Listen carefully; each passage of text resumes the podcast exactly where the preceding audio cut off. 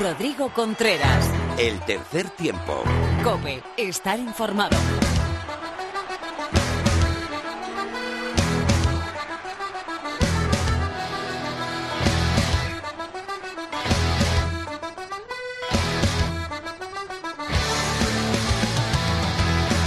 Hola, ¿qué tal? Bienvenido a una nueva entrega de tu programa de rugby en la radio. Esto es, por supuesto, el tercer tiempo.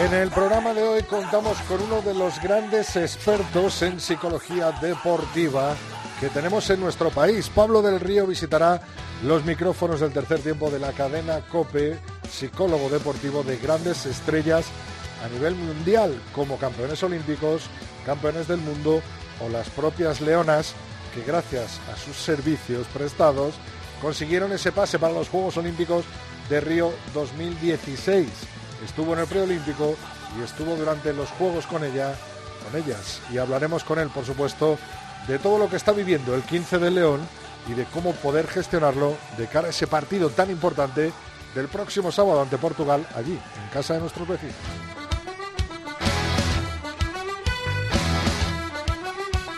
Mucha actualidad, por supuesto, que el 15 de León como protagonismo, esa derrota en Rumanía, esas expulsiones y ese próximo partido, ese próximo objetivo puesto en el próximo sábado en el campo de los portugueses. Hay que ganar, vamos a ganar y lo vamos a hablar largo y tendido y por supuesto que analizar en esta entrega 230 del tercer tiempo. Lo haremos en nuestra tertulia con Teto Torres y Fermín de la Calle. Por supuesto que Lorena López nos traerá toda la actualidad del rugby femenino. Nos iremos a la concentración del 15 del León con Mara Álvarez. Tendremos sin bin de Phil bien apretadito con muchas cosas que contarnos y por supuesto que Luis Fuentes nos hablará de esos entrenadores icónicos y clásicos en el rugby. Javi Rodríguez a los mandos. Empezamos, Javi.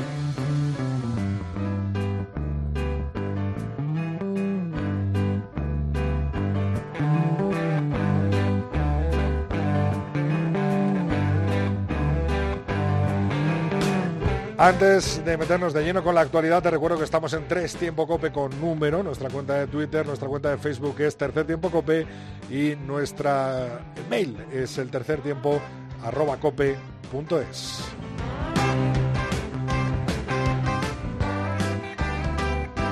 Nos vamos a la actualidad. La actualidad manda y lo que manda es el 15 de León y esa derrota 22-16 en Rumanía hasta 12 contra 15. Precisamente cuando éramos tres menos, fue el mejor juego eh, que desplegó el 15 del León en un partido malo de los nuestros, que esperemos que se vea revertido en el próximo eh, sábado contra Portugal, en esa tercera jornada del Rugby Championship, del Campeonato de Europa, que nos debe llevar a este sueño llamado Francia 2023. En la división de honor, Alcobendas, el Lexus Alcobendas Rugby asaltó la Teixonera. Estuvo todo el tiempo por encima, pero al final el resultado fue muy, muy, muy parejo. 30 Barça Rugby, 32 Lexus Alcobendas Rugby. En cuanto al Seis Naciones, se disputó la última jornada. Escocia 52, Italia 10, Irlanda 32, Inglaterra 18, Francia 32, Gales 30. En el último segundo del partido, los franceses arrebataron el Gran Slam de momento a los galeses. Queda un partido por jugar y será ese Francia-Escocia el próximo viernes en el Stade de France en París a las 9 de la noche.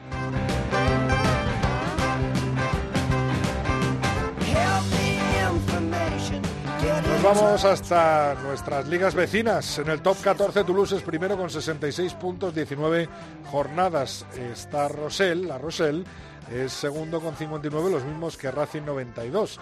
Po cierra la tabla con 31 y Agen con 2.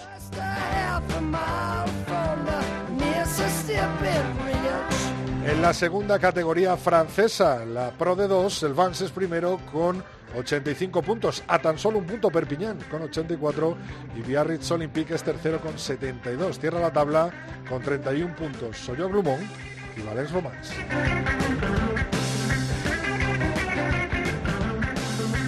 En tierras británicas, Premiership Rugby, Bristol Bears continúan en cabeza con 56 puntos, Exeter son segundos con 49, 44 tiene Harlequins por abajo, cierra la tabla Coaster con 20 puntos y Worcester con 18.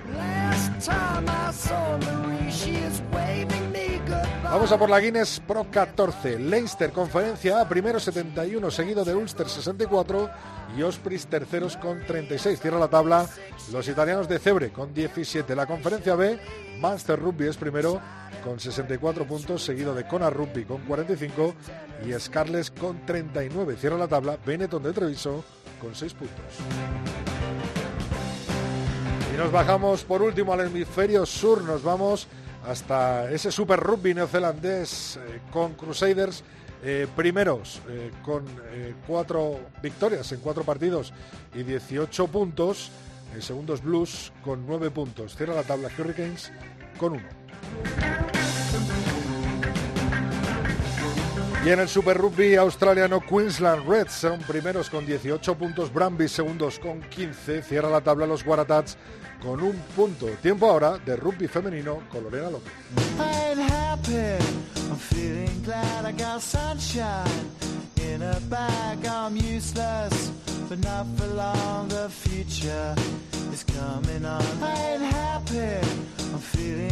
Hola, hola Lorena, ¿qué tal? ¿Cómo estás? Muy buenas, Rodri. ¿Qué tal? ¿Cómo estás? Bien, deseando que me cuentes toda la actualidad del rugby femenino. ¿Por dónde empezamos? Pues por la Liga Iberdrola. Venga, vamos a por ella. que después de este fin de semana solo queda una jornada para terminar esta primera vuelta y Majadahonda continúa como líder de la general a pesar de que perdió el derby ante el Complutense Cisneros pues 20 a 12. Las colegialas se llevaron un encuentro marcado claramente por la intensidad de la defensa de ambos conjuntos. La clave del partido fue el control del Cisneros de la delantera liderada por María Calvo, que usualmente Rodri pues suele ser ese punto fuerte de las majariegas, pero es que fue hasta tal punto el control de las eh, de Cisneros que el primer ensayo llegó después de una tus que terminó siendo un mol. Pero bueno, tanto Majada Honda como Corte Vasco Gorrupi ya se han asegurado una plaza en la parte arte de la tabla, esa que va a disputar los playoffs. Las sevillanas eh, ganaron de forma bastante contundente este fin de semana al Sánchez Cruz, eh, concretamente por 41 a 5, tras una primera parte de seriedad táctica y una segunda de gran efectividad. La primera línea local, eh, María de las eh, Huertas, estrenó el marcador al superar en el minuto 6 a la dura defensa visitante, que a pesar de lo que puede parecer con el marcador, se mantuvo firme durante la mayor parte del encuentro.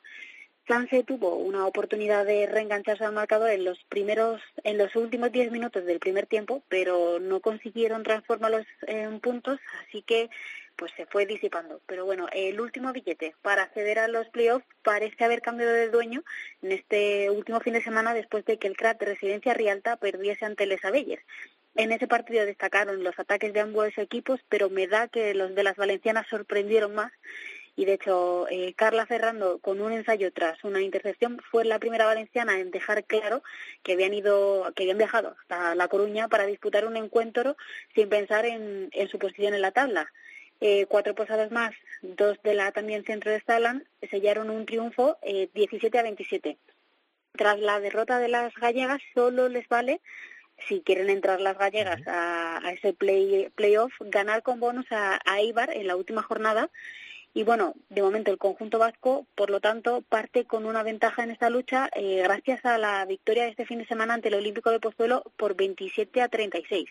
Al igual que el partido que enfrentó al Crat y Les Abelles, este estuvo marcado por los decisivos ataques que se sucedían de una parte y otra, pero bueno, en estas facetas las vascas demostraron ser mejores. Y es que al Olímpico le pasa como al Sans Scrum, que dejan buenas sensaciones, pero no consiguen convertirlos en puntos. Pues repaso los resultados de manera rápida. Corte Vasco con rugby de esta jornada 6 de la Liga Iberdrola 41, Sans Scrum 5, eh, Olímpico de Pozuelo 27, Ibar Rugby Taldea 36, Cras Residencia de Alta 10, Residencia Realta 17, Lesabelles 27 y Complutense Cisneros 20 en esa victoria en el duelo madrileño contra Majada Honda 12. Majada Honda sigue siendo primero con 24, seguido de Cisneros con 22 Corteva Coco Rugby tiene 20, madre mía, qué apretado está, ¿eh, Lorena? Eibar Rugby Taldea tiene 18, eh, Crat Residencia Rialta tiene 13, Olímpico de Pozuelo 6, los mismos que Sans Scrum y Les Abelles 4, que le ha venido tremendo, ¿no? Hay que esperar dos semanas para ver la que de momento es la última jornada de la liga regular y en la que hay casi todo por decidir, ¿no? Claro, de Sánchez Cruz al final se va a ver con el Olímpico de Pozuelo y van a decidir esa parte del playoff.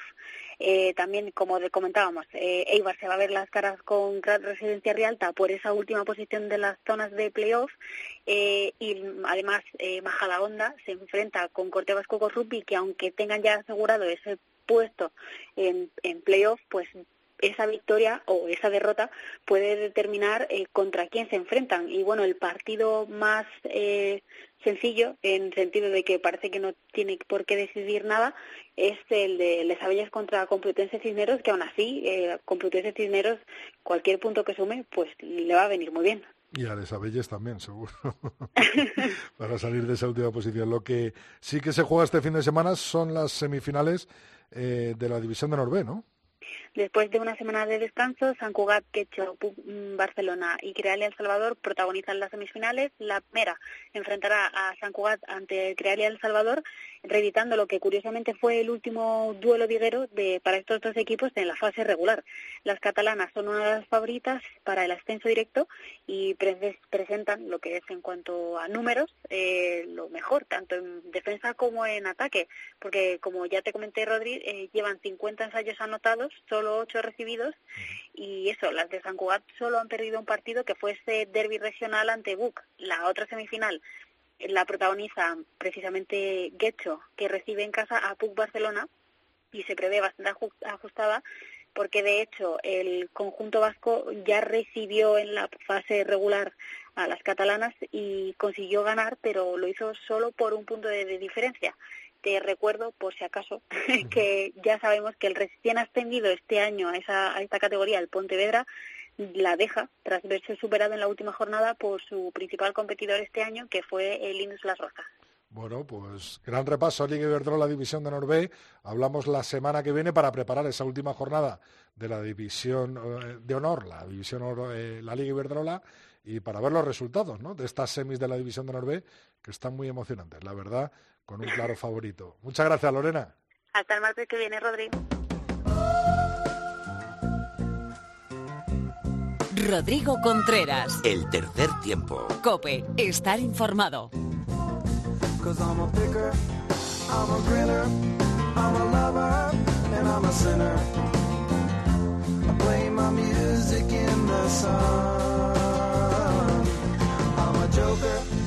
I'm a smoker.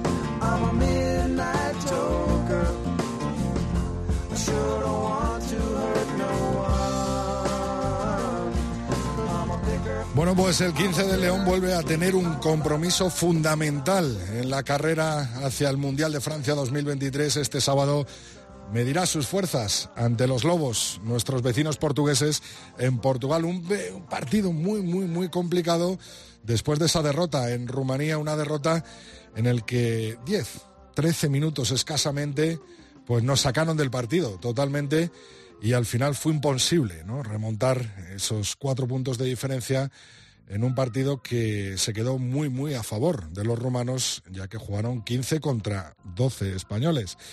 Eh, hubo un momento fundamental en la segunda parte, que fue la roja a Fred Kersey, y como el 15 de León, pues se salió en esos minutos clave en los que los rumanos pues, nos marcaron un ensayo y se pusieron por delante. Quiero analizar desde el punto de vista de un psicólogo deportivo, de un profesional en la materia, eh, pues estos momentos tan difíciles a los que se tiene que enfrentar un deportista en partidos eh, tan importantes como los que se está enfrentando ahora mismo el 15 de León. Por eso he llamado pues a un gran conocido de la parroquia de las Leonas, en el rugby español, ya que estuvo con ellas en el preolímpico y luego en esos Juegos de Río 2016, eh, trabajando codo con codo y mano a mano con José Antonio Barrio Yunque.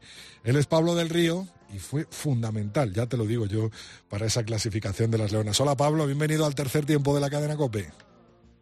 Hola, ¿qué tal? ¿Cómo estamos?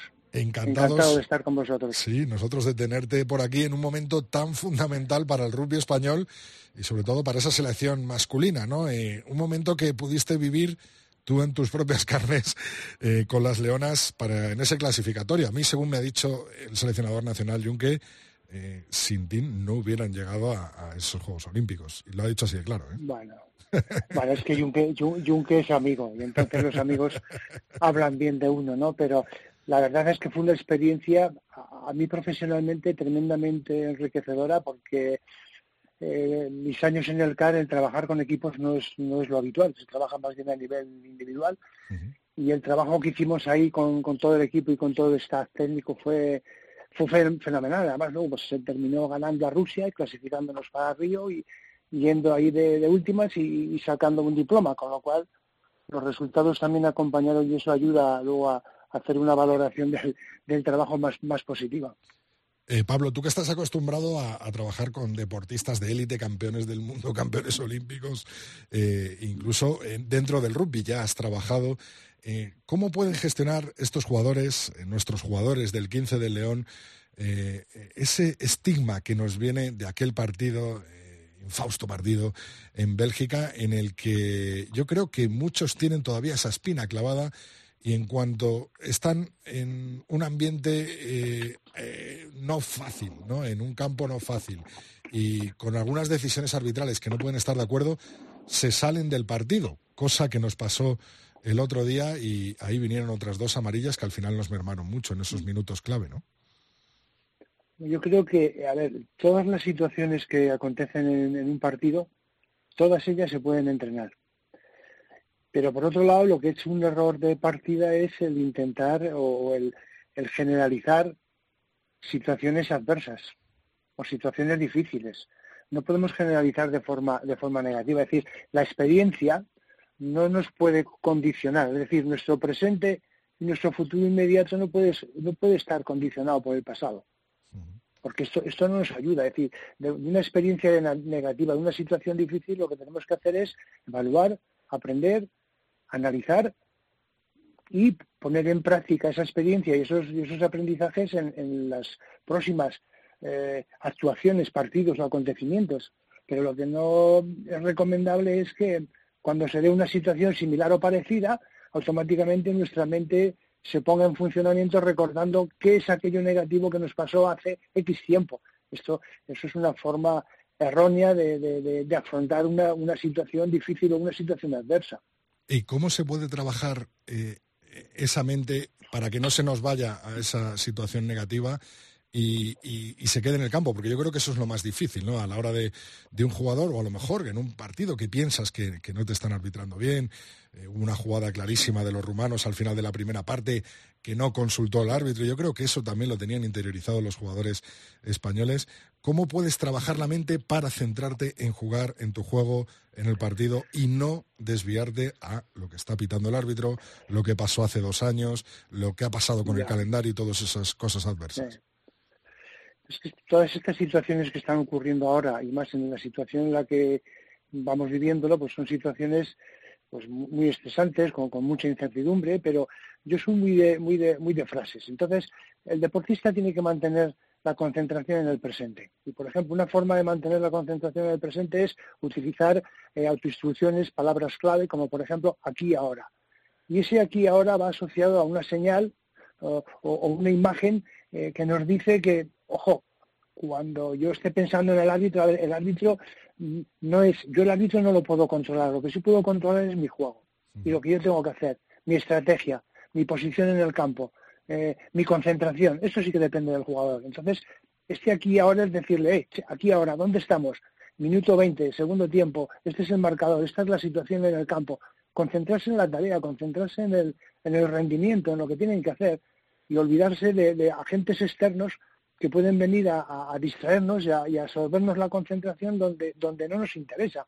Porque muchas veces el deportista lo que hace es eh, focalizar en, el árbitro o en los árbitros y bueno, diga, si es que el árbitro puede cometer errores, igual que el jugador o el deportista, pero el que en un momento determinado focaliza la atención hacia las posibles actitudes o lo que yo suponga que está haciendo de forma incorrecta el árbitro, eso lo que hace es sacarme del partido. Entonces, tenemos que enseñarles a los jugadores a, ser conscientes de qué es lo que piensan en ciertos momentos y a saber refocalizar la atención de forma selectiva hacia aquello que depende de ellos. En este caso no es otra cosa que el juego, la tarea, la estrategia, es decir, aportar al equipo lo mejor que cada uno tiene de sí mismo. Eh, Pablo, eh, estábamos hablando justo en el momento de partido, como pasó eh, este fin de semana pasado, ¿no? Ante, ante Rumanía, y al final ese 12 contra 15, pues que nos mermó mucho, ¿no? Porque con todo y con eso sacamos un bonus defensivo, pero es verdad que en un partido parejo, 14 contra 15 o 15 contra 15, a lo mejor yo creo que, España, o estoy convencido de ello, se hubiera llevado la victoria, ¿no? Em, ¿Cómo se puede preparar partidos así, partidos que sabes que te a cara de perro, ¿no? Como se dice vulgarmente, eh, en la semana de antes. Estamos ahora ante un partido muy importante contra Portugal el próximo sábado. Estamos en la semana previa. Venimos de un partido en el que eh, estábamos, eh, nos hemos salido durante 13 minutos del partido. Al final eso nos ha costado el partido, esas indisciplinas. ¿Y cómo se puede preparar durante la semana antes y los días de antes un partido tan, tan, tan importante? A ver, yo, yo te diría, Rodrigo, que mira, el, entrenamiento de habilidades psicológicas es exactamente, tiene un proceso similar o parecido al, de al entrenamiento de habilidades físicas o estratégicas. Es decir, el que nosotros queramos dos días, una semana antes, mejorar eh, las habilidades psicológicas o la cohesión o, la mentalidad de, nuestro equipo, eso se me antoja casi difícil difícil. Eso es como ponerle una vela a un santo y si crees, pues bien, pero si no crees, dices, esto no me vale a mí, esto no. Aquí es, es trabajo, es dedicación, es implicación, etcétera, etcétera. Entonces, yo te diría que estas situaciones difíciles o, adversas o, comprometidas en las que uno se juega el todo por el todo, pues hay que, hay que mentalizar al equipo de que esto hay que afrontarlo como, como un reto porque realmente es un reto. Y entonces cuando yo pienso en algo como un reto, mis pensamientos van dirigidos hacia el logro, hacia la consecución. Mientras que si yo lo veo como una amenaza, y una amenaza es decir, a ver eh, los árbitros cómo nos van a arbitrar, a, ver si nos van a hacer, si vamos viendo amenazas y nos vamos centrando en cosas que no controlamos, entonces, lógicamente, mis pensamientos van a ir dirigidos hacia el no logro, hacia el fracaso o hacia la, o hacia la derrota. Por lo tanto, eh, el plantearlo como, como, como un reto, pues significa que que los jugadores, que el equipo tienen que tener una mentalidad dura, que es lo que hicimos en su momento en el preolímpico con, nuestras chicas, con nuestras jabatas. Tener una mentalidad dura, ¿por qué? Porque, porque el preolímpico para ellas era un reto. Era, había un compromiso y había, y había una implicación. Y cuando uno mm, afronta una actividad de estas con esos tres componentes, pues llegas a tener un equipo con una mentalidad dura, fuerte o con una mentalidad eh, óptima para, que cada uno dé lo mejor de sí mismo y el equipo se vea, se vea reforzado. Claro, y luego me imagino que dentro de un mismo equipo, eh, como tú estuviste con las Leonas, habrá eh, veteranos que arrastren, eh, pues a lo mejor algunos prejuicios de antes, los nuevos que, llegan con otros prejuicios, ¿no? y al final, ¿cómo se, se transforma todo eso en, en, para bien, para un equipo, ¿no? Es complicado, ¿no? Es complicado, es complicado y más en rugby donde son tantos. un equipo de rugby al final es como una gran familia, pero, pero con muchos miembros, ¿no? Donde van los tíos, los primos, los abuelos, es una, es una cosa enorme. Yo cuando llegué ahí dije, qué barbaridad para manejarse todo eso. Pero bueno, al final eh, es más fácil de lo que aparentemente puede parecer desde fuera, ¿no? Y se trata de, trabajar en equipo y, y ayudar al staff técnico y que es muy importante la labor del entrenador o del seleccionador de la figura, porque él es el que tiene que, dirigir y coordinar todo, todo ese staff y todo este equipo, desde, desde, desde el fisio hasta el analista, hasta el, jugador que es reserva y que, no, y que tiene pocos minutos, porque al final todos, todos aportan cosas ahí. ¿no? Entonces, ese trabajo, muchas veces lo que se trata también es de desdramatizar la competición. debemos de quitarle importancia a la situación y a sus consecuencias. ¿Vale? Porque si yo percibo un encuentro eh, determinante, decisivo, y, lo estoy dramatizando y, estoy viendo que es el fin del mundo, pues oiga, este, esto no es el fin del mundo, esto es un partido, esto es deporte.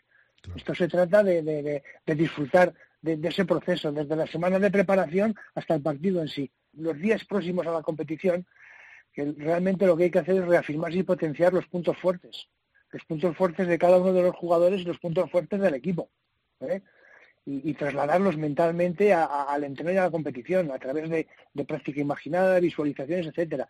También es importante el, mejorar o el, o el, auto, mm, la autoconfianza a través de, hacerles ver al deportista de creer en sus posibilidades, eliminar cualquier tipo de creencia limitante que puedan tener, ¿vale? Y, que ellos sean capaces de verse ejecutando las instrucciones, eh, las, situaciones estratégicas y tácticas que se les han encomendado.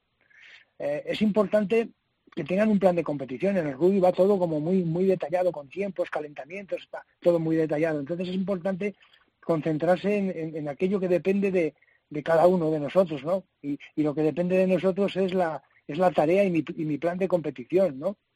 Si anticipamos algo, pues si anticipamos algo solo pueden ser anticipaciones positivas, que es aceptar la, la, competición y las consecuencias de, la misma.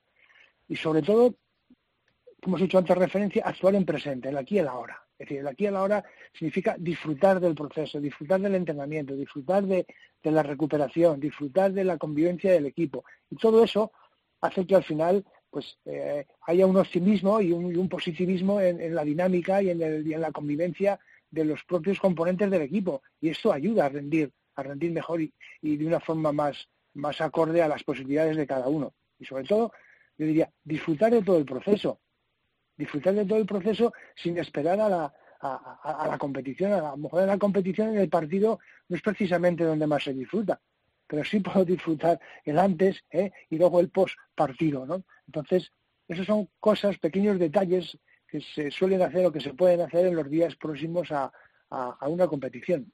Pablo, qué, bien me hubiera venido una charla contigo cuando era jugador yo de, rugby. Espero que alguno de los leones escuchen esta, esta entrevista en el tercer tiempo de, la COPE. Eh, por último, eh, decirte, bueno, un poco tu experiencia con las leonas. Me contaba Junque una, una anécdota, ¿no? Para ponerlo eh, sobre, sobre plano, en un ejemplo, ¿no? cuando estaban haciendo la preparación en, en los campos de militares eh, había una prueba que, había que pasar unos troncos, ¿no? Y eh, hasta que no pasaran todas, eh, si no pasaban todas, tenían que volver atrás y volver a empezar, ¿no? Y lo, planteaste tú como, como, como si fuera algo contrario que te pasa en un partido que tienes que volver a empezar para volver a conseguir el objetivo, ¿no?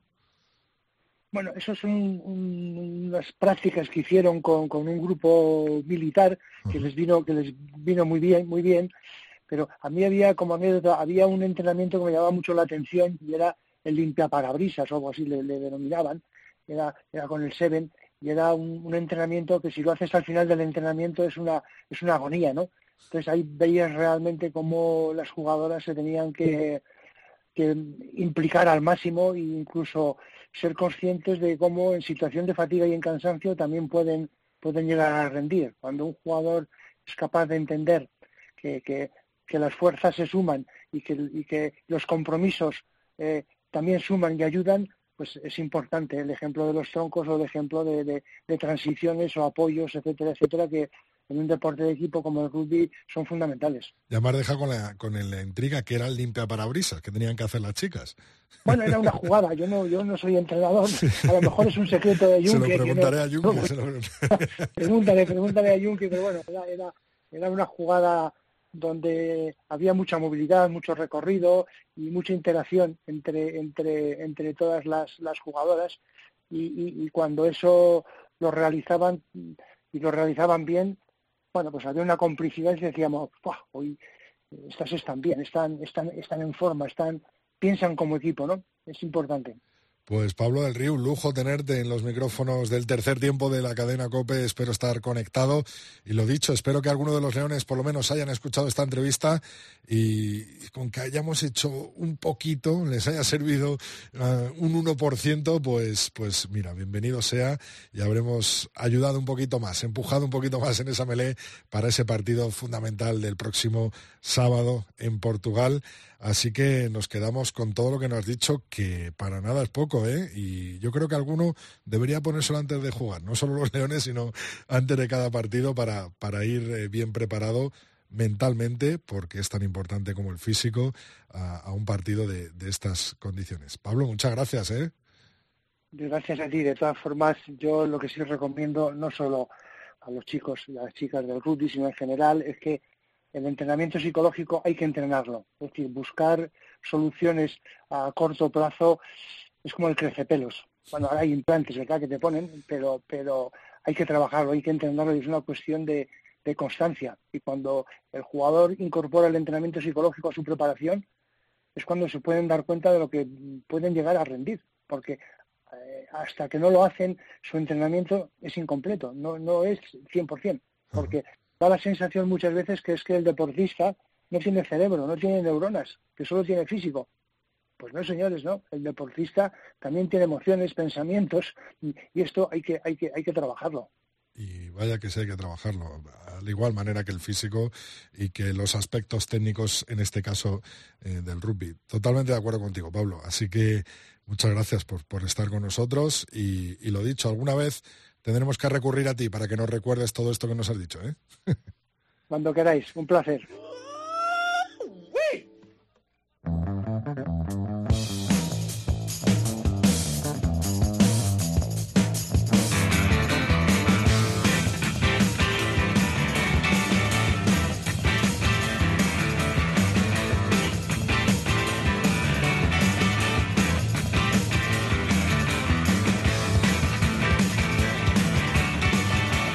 Rodrigo Contreras. El tercer tiempo. Cope. Está informado.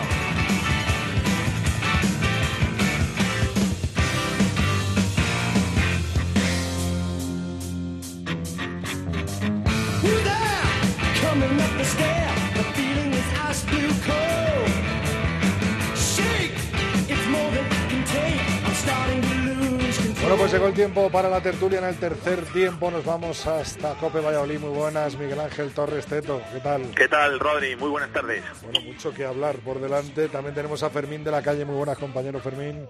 Hola, muy buenas. Vamos a empezar por el principio. Vamos a empezar por ese partido de España en Rumanía, eh, por esos 13 minutos negros del 15 de León y sobre todo por cómo se va a reponer en esta semana para otro encuentro totalmente importantísimo para el devenir de, nuestros leones, que es ese encuentro en Portugal y que eh, me imagino que los portugueses eh, irán igual que los leones, ya que si pierden se colocan con tres derrotas, cosa que les dejaría muy apeados de por lo menos el primer y el, y el segundo puesto, ¿no, Teto? Pues así es, así es. Después de lo de Rumanía, eh, hay que ir a Lisboa el sábado a las cuatro de la tarde. Hay que ir con todo pero claro, tenemos un rival enfrente. Es verdad que hace bien poquito eh, les hemos ganado en Madrid, sabemos cómo se puede hacer, pero también notamos que tienen una buena delantera, tienen una primera línea espectacular y luego que además les gusta un juego muy parecido al nuestro, dinámico, abrir balones a línea de tres cuartos y ahí yo encuentro que tiene un estilete como es el jovencísimo Rodrigo Marta, un jugador que le ha hecho ensayos esta temporada a España y le ha hecho ensayos a Georgia y claro, eh, eh, llegamos a una tesitura que no es la esperada. Nosotros esperábamos llegar con, con puntos, con más de ese puntito de Rumanía, y los portugueses tampoco imagino eh, aunque era más complicado lo, que tenían, pero a, la vista y a tenor de lo, del juego que han desarrollado, que estuvieron a punto de ganar a Georgia y estuvieron a punto de ganar a Rumanía, pues no, no creo que estén muy contentos con ese puntito. Si España derrota a los portugueses, prácticamente yo creo que dirían adiós al segundo puesto y, tendrían que intentar buscar el puesto a la repesca, así que no lo tenemos nada fácil, Rodrigo. Eh, Fermín, ¿cómo viste tú ese partido en, en Rumanía y esos 13 minutos de, de ida total, ¿no? De, de, ida total del partido y, del juego y, al final que nos costó jugar 12 contra 15 y la posterior derrota, porque yo creo que incluso 14 contra 15 sí que hubiéramos dado vuelta al partido, ¿no? Sí, sí, es que lo que te da coraje es que lo que todos vimos es que el equipo español era superior. O sea, se perdió un partido eh, contra un equipo que no era superior al español y España dominó las melés en la primera parte, eh, le, le, chocó Tuches y se le complicó la vida ahí y luego cada vez que salíamos a jugar afuera, bueno, pues yo creo que era, era bastante obvio que, eran superiores. La pena es que se le, bueno, pues en la primera parte se nos cayeron un par de pelotas, hubo fallos tontos que, que hacían que el equipo estuviera un poco nervioso y luego pasó lo que pasó. Eh, no es muy fácil de explicar que gente experimentada, porque encima si ves la gente que vio las amarillas, son jugadores que tienen experiencia, que juegan en ligas profesionales donde eh, digamos, el, el juego subterráneo o, o, ese tipo de juego que intentan sacarte del partido es más habitual y son gente que sabe teóricamente manejarlo, pero yo creo que es que tiramos el partido, perdimos nosotros el partido, vamos, más que que lo ganaran ellos. Sí, precisamente eso es lo que más nos sorprendió, ¿no? Que es la gente más experimentada y la que, bueno, más partidos tienen de, élite en top 14 y tal, la, que al final eh, se salió antes del partido. Está claro que, está vivo ese, ese estigma ¿no? de, Bruselas y, todo lo que se ha hablado de los calendarios y tal, y al final los jugadores yo creo que se lo llevaron al campo, ¿no, eh, Teto? Pues tienes toda la razón. Coincido con Fermín y, luego, eh, por lo que dices tú, y además me gustaría destacar la, fenomenal entrevista que ha hecho Pepe Ibáñez para la revista 22. Se ha colado ahí en la concentración, ha hablado con Santi Santos, eh, una, una extensa eh, interview hablando de este tema, del partido contra Rumanía, y, coincido con todo lo que dice Santiago Santos, pero hay algunas cosas en las que, en las que disiento. Yo entiendo que él como entrenador ha querido eh, evadirse en, esto que comentó Fermín, que curiosamente lo que más llama la atención es que los jugadores más, más profesionales, los más expertos, los más veteranos, son los que se metieron en, toda esa vorágine que nos, nos trajo a la desgracia. Y luego en otra cosa que no coincido, y era lo, lo que llevo eh, contrastando desde, el, sábado por la tarde, prácticamente desde el domingo, es que las informaciones que yo tengo es eh, que tengo es que la jugada clave a la que se refiere Santos, para mí fue la jugada clave del partido, fue ese cabezazo que propina un rumano a un español en el suelo, creo a Cuersi, eso es lo que desquicia por completo a varios jugadores, entre ellos a Fernando López, el capitán, que, bueno, que estuvo mal, que ya probablemente en dos acciones anteriores, si hubiera hubieran mirado el TMO o hubiera funcionado, que es lo que voy a contar ahora, eh, es probable que se hubiera ido a la calle eh, un 10 minutos al Sinbin. Bueno, pues esa jugada desquicia a los jugadores, es, excesivamente a Marco Pinto, que, le, que le, calienta la oreja al árbitro y yo creo que a partir de ahí es cuando el árbitro se cabrea y ya nos toma la matrícula. Bueno, pues las informaciones que yo tengo disienten eh, o difieren de las que dice Santi Santos. Santi Santos interpreta que miraron el TMO, y que no funcionaba alguna de las cámaras o que no se tomaron las mejores imágenes, bueno, pues yo lo que lo que me llega es que eh, o no funcionaba o funcionaba incorrectamente. Es decir, que lo que vimos nosotros a través de la tele no era lo que estaban viendo en el TMO allí en el campo. Hay que explicar a la gente que este TMO del Campeonato de Europa de Naciones no es como el Campeonato de Seis Naciones. En el Seis Naciones hemos visto el otro día al señor Bars en una sala de negro, el solito, seguramente con una pantalla de 30 pulgadas, viendo eh, yo sé, 10, 12, 13, 14 cámaras o más. Y aquí este TMO es una tablet, es la misma tablet que tienen los, los árbitros eh, para el TMO que como para el protocolo de golpes en la cabeza. Y esta TMO, por lo que me cuentan, eh, no ha debido funcionar o ha funcionado incorrectamente y por eso debió ser la clave. Al no mirarse, los espectadores, seguramente los que estábamos viendo el partido, nos indignamos bastante. Pero también es verdad que si hubiera funcionado, a lo mejor, eh, vuelvo a repetir, Fernando López se hubiera ido a la calle. Y lo que no deben hacer nuestros jugadores es calentarse de esa manera y sabemos que los árbitros no siempre te van a pitar a favor de obra. Y lo que no puedes hacer es además, cuando ya en la segunda parte te va todo bien, has conseguido meter un ensayo y no lo estabas haciendo nada mal, bueno, pues porque a Manu Mora le pitan una, una tarjeta amarilla que quizá fue demasiado rigurosa, pero bueno, entra dentro de lo factible, a partir de ahí, como has comentado tú, Rodrigo, 13 minutos absolutamente infames de la selección española en la que perdieron los papeles y bueno, que todos pensamos que nos iban a meter un carro y mira, al final no fue así. Claro, Teto, yo lo que digo es que hay un, hay un, hay un descanso entre medias, Fermín, y, y, hay un ensayo bueno de Guillaume Rouet al principio de la segunda parte en la que parecía que España eh, iba a coger ¿no? ese juego que hemos estado viendo en los últimos partidos y que iba a empezar a rodar. y es al final eh, cuando la tarjeta amarilla yo creo que nubla un poco a los jugadores. Kersi se debe acordar que, eh, que le han dado en la primera parte y se toma la justicia por su mano y a partir ya de lo de Kersi ya es eh, cada uno a, su ejército de Pancho Villa, ¿no? Sí, sí. A mí, a ver, a mí por parte. primero, tenemos que aprender a jugar esos partidos, que no lo sabemos jugar y se ha demostrado en los últimos tiempos, en los que el árbitro no va a pitar lo que nosotros queremos. Luego, por parte, a mí hay unas declaraciones que no me gustaron de Santi antes, que puedes hacerla, evidentemente, es respetable, pero creo que se equivoca, eh, hablando de que si el calendario estaba hecho para favorecer a los georgianos, y entonces él empieza la guerra antes del partido. Eh, yo creo que empieza a meter en el ambiente que eh, tenemos enfrente a World Rugby, que tenemos enfrente a Rugby Euro, que los árbitros no sé qué, que no sé cuánto. Eh, entre comillas, empezamos a llorar o vamos ya llorados a Rumanía. Lo cual a mí me parece una, equivocación, porque lo que él tiene que hacer es mantener al equipo frío, porque se vio que éramos mejores. Si nosotros nos dedicamos a jugar, ese partido se gana. Sobre el cabezazo de Kersi, yo puedo entender hasta que Kersi esté caliente porque él es el que se lleva el cabezazo, pero evidentemente se equivoca. Pero el resto del equipo no puede entrar en ese juego.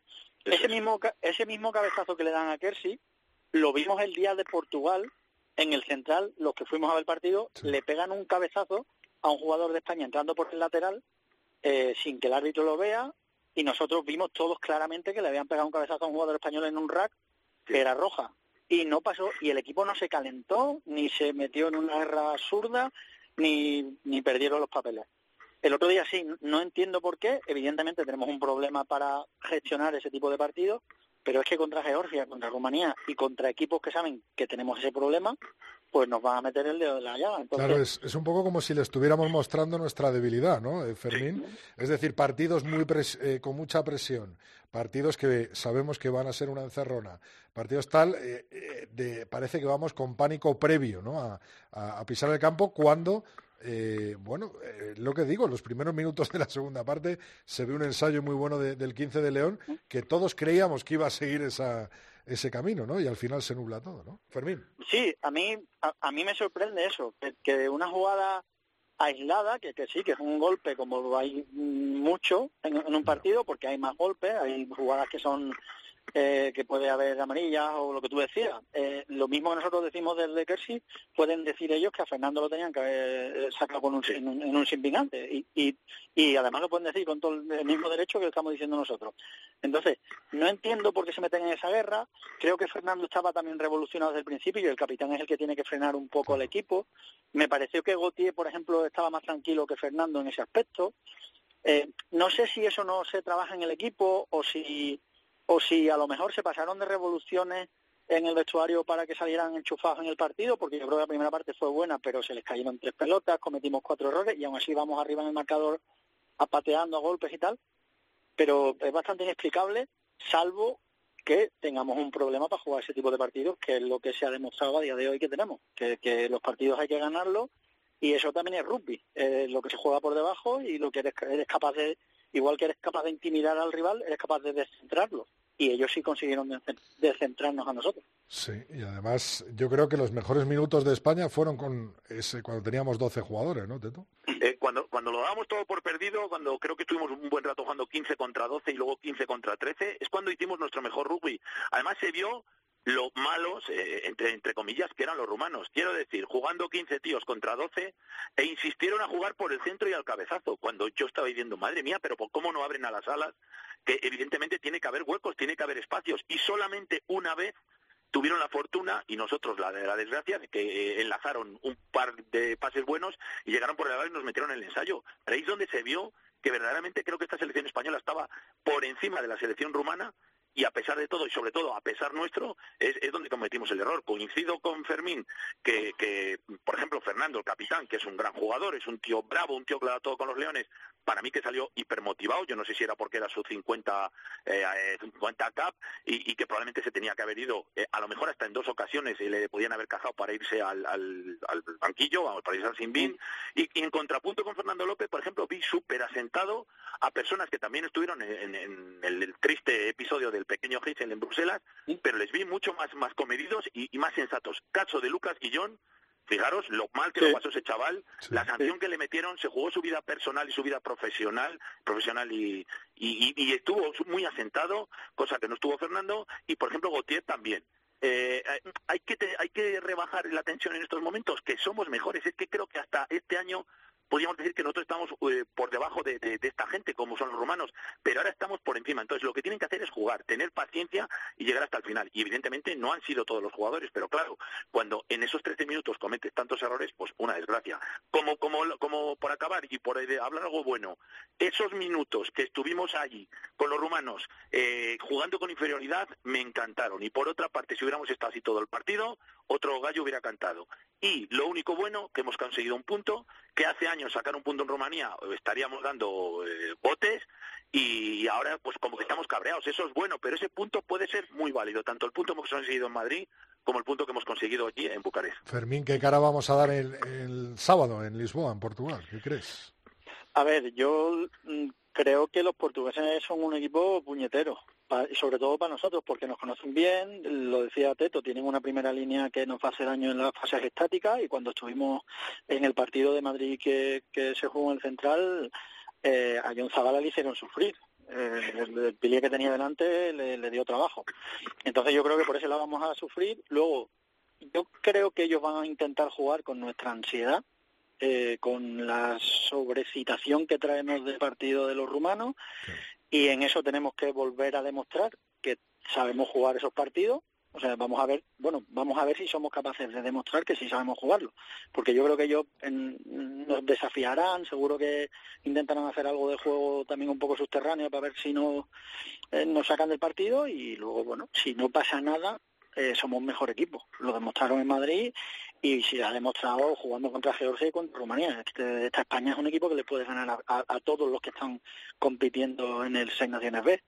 Otra cosa, otra, cosa es, claro, otra cosa es que sepamos competir. El otro día no supimos competir en Rumanía y ahora vamos a tener que saber competir en Portugal porque Portugal siempre nos hace competir. Entonces, yo sí creo que mm, tenemos que ganar eh, y espero que ganemos de una forma solvente y que mm, al final del, del, partido hagamos una lectura de, bueno, pues como decía Teto, tenemos dos puntos que hemos sacado de Rumanía y de Georgia, tenemos una victoria de cinco puntos contra Portugal y ahora ya que ir, como dice Simeone, partido a partido y olvidarnos de lo demás, porque si nos ponemos a hacer cuentas es cuando nos vamos a, a distraer.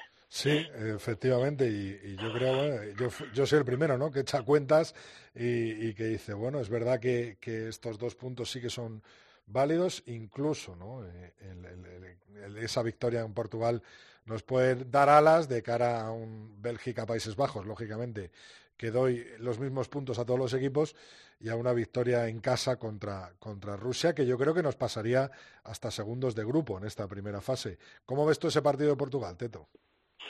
Lo que ha dicho Fermín, son eh, Portugal es un equipo que básicamente nos conoce muchísimo y siempre se nos da mal. Eh, eh, nuestro querido amigo Tony Jimeno lo sabe, las categorías inferiores lo saben. ¿Cuántas veces hemos llegado con un equipo sub-20 a algún evento europeo? éramos mucho mejores que ellos, o mejores, dejémoslo ahí, y a la hora de la verdad, en la final, nos han untado la oreja, porque son súper competitivos y sobre todo porque nos vuelven locos. Y eso es lo que tenemos que tener paciencia. Somos mejores, creo que nunca hemos tenido un 15 como el que hemos presentado el otro día en Rumanía o como el que probablemente vamos a presentar en Lisboa. Entonces, hay que aprovecharse, hay que saber jugar. Tenemos jugones del top 14, tenemos que intentar aguantar un poquito en la delantera con esa primera, con ese Fernández, con ese Burnonville, con ese Alves, que son tíos de pro de dos, curtidos, eh, pero nosotros también los tenemos. Entonces, paciencia, paciencia y no entrar en su juego y ya está. ¿Y, y que va a ser el partido complicado? Sí, nadie piense que vamos a hacer el bonus ofensivo. Ojalá, Ojalá me equivoque y tenga que retractarme, pero con ganar a mí me, vale. Eh, ¿Difícil? Sí. ¿Podemos hacerlo? Sin ningún lugar a dudas. ¿Crees que va a haber, lógicamente, la baja de Kersey? Eso está claro. ¿Pero crees que va a haber algún cambio más en, en, los 23 convocados de cara al sábado? ¿Podrá entrar Alex Alonso, por ejemplo? Teto, Fermín. Teto, dale tú y luego Fermín. Sí, bueno, ya sabemos que Santi es eh, bastante, bastante igual en, las convocatorias, no suele pegar muchos bandazos. El otro día yo creo que hizo algunos ajustes, lo de Payerrin por el ala, pues por, porque era Rumanía, porque era un campo más complicado, porque era otra cosa. Eh, yo no sé si volverá a jugar con los dos eh, aperturas, es decir, con Manu Ordaz y con eh, Bautista Güemes, eh, Güemes, perdón, eh, no lo sé, eso ya tendrá que decidirlo él, pero vamos, tengo muy claro, fíjate, que va a jugar otra vez con Bradley Leiter de ala y, con Jordi Jorba seguramente. Es que es que el esquema de, de Santi está muy definido y está muy claro. No creo que vaya a haber muchos cambios. Eh, hay, hay, gente que todavía no ha debutado y no sé si va a tener algún minuto. Andrés Alvarado se está comiendo toda esta convocatoria y no ha jugado un minuto. Eh, Oyer Goya, un gran jugador y tampoco lo ha hecho. Pero fíjate que yo eh, creo que va a haber poquitos, poquitos cambios. No sé qué opinas tú, Fermín. ¿Volverá Viti en vez de Kersey o Teto, ya que estás, eh? Pues no sé si jugará, a lo mejor juega Viti y ponen a Gautier de, de 8 eh, realmente no lo tengo muy claro. Quizá a lo mejor también Oyer podría ser un, buen un buen sustituto o incluso Oyer en la segunda parte, que es un tío con mucho peso, con mucha fuerza, con una salida de ocho tremenda que últimamente no la estamos eh, no lo estamos haciendo. Eh, a lo mejor juega yo yo creo que a lo mejor se decanta por Gautier como ocho, que tiene más experiencia, aunque Gautier también jugando de jugando de siete pues lo hace perfectamente. No no no, sé qué opinarás tú, Fermín. Sí, dale, Fermín. Sí, a ver, yo, yo sí creo que, fíjate, el partido que vimos en Madrid, que de arranque no empezó con dos aperturas, pero luego sí se le dio bien, porque tú, tú vamos, nos llevamos el susto con la emoción de, de Albat, pero pasó Bauti a jugar de, de primer centro y Ordaz de apertura, y la verdad es que reventaron a la línea, eh, a la cortina defensiva de los portugueses, los dos, y a mí me parece que sacaron bastantes conclusiones positivas. No sé si de arranque, pero vamos, sí, sí que podría ser una alternativa, yo creo.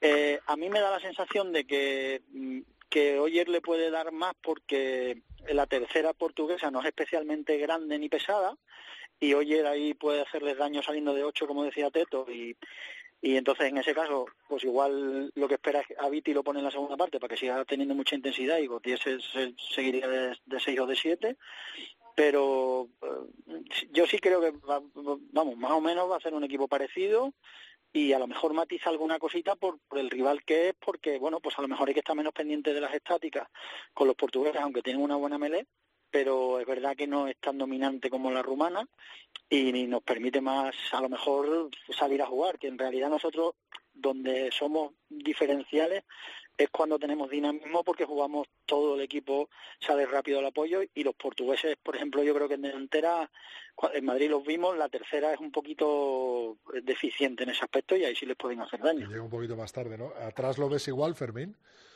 Sí, sí, atrás sí, atrás yo creo que sí. Eh, ¿Repitiendo con Perrín de, de 11? Sí, a mí sí me parece que es un, un jugador que, que, que puede hacer daño allí.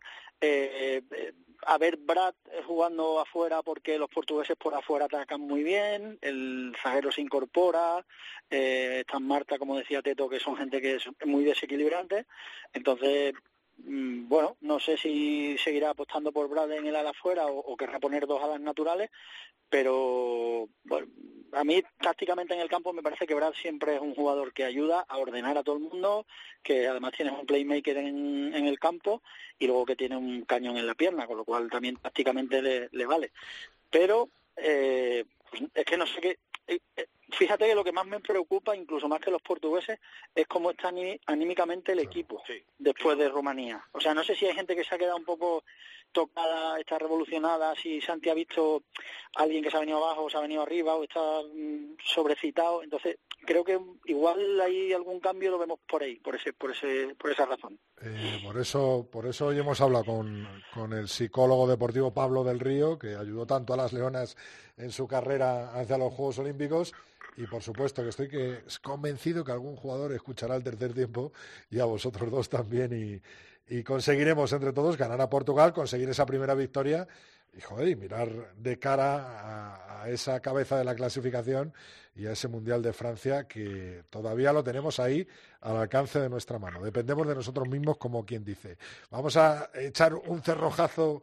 Eh, poquito eh, o previo a, ese partido con, España. Eh, Teto, hablábamos de 13 minutos del 15 de León, pero vaya 12 últimos minutos de Gales eh, contra Francia en el que, teniendo un jugador más, un golpe a favor y 10 puntos más, se le escapó el Gran Slam en, en también jugadas incomprensibles, ¿no? Absolutamente, parece mentira en el rugby de élite, pero eso es la maravilla de nuestro deporte, lo precioso que es que cuando uno ya piensa que lo tiene todo perdido, como eran los franceses cuando le echan a, a, eh, y los galeses lo tienen todo de cara, pues bueno, luego tienen dos exclusiones hasta el último segundo.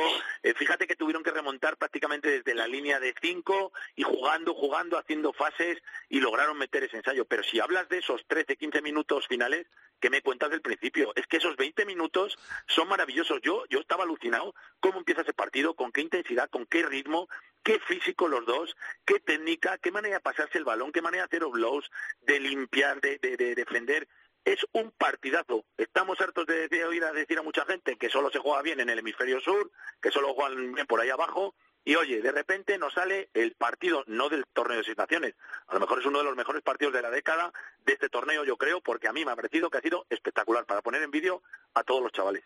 Eh, Fermín, ¿cómo lo viste tú? Si soy galés, mato a la mitad del equipo, pero, porque es lo que tú dices. Además, oye, que es que Gales sabe eh, manejar los códigos de las dos cosas, de correr, porque son gente que, bueno, porque en su naturaleza llevan también ese ese punto evasivo de tres cuartos rápidos y tal, pero son un equipo que sabe mantener la posesión, entonces tenían que haber dormido el partido y no haberle dado oportunidad a, a Francia, que a mí Francia me gusta, me parece que es un equipo que no es consistente eh, defensivamente, pensando en un hipotético Mundial de Francia cuando se enfrente a los del sur, porque es un equipo que recibe muchísimos puntos, pero es un equipo que mete muchos puntos también, eh, porque el equipo contrario le deja también, porque entran en esa vorágine de atacar todo, bueno, se, se juegan muchas pelotas, eh, y, y luego ya hay que ir leyendo, por ejemplo, eh, todas las patadas cortas por encima de las primeras cortinas aparece Dupont a barrerla, todo ese tipo de cosas, bueno, pues hace que sea un equipo muy divertido. Eh, ha cambiado notablemente toda la línea, ya, ya ves jugar a gente, pues eso, Yeriver, Entamac, Dupont, Eva Catagua, eh, sabes que lo que viene es gente jugona, que se va a jugar todas las pelotas y que van a intentar meterle mucho ritmo. Eh, pero como partido fue un partidazo y para la gente que nos gusta el rugby, es súper emocionante. Además, nos regala gratis el del viernes con Escocia, ah, que, no, que, no contábamos con él y bueno. Que te iba a decir, Fermín, que eh, es un poco sorprendente cómo con la veteranía de muchos jugadores de Gales, no hay que nada más que ver la, cara de Aaron Jones, ¿no?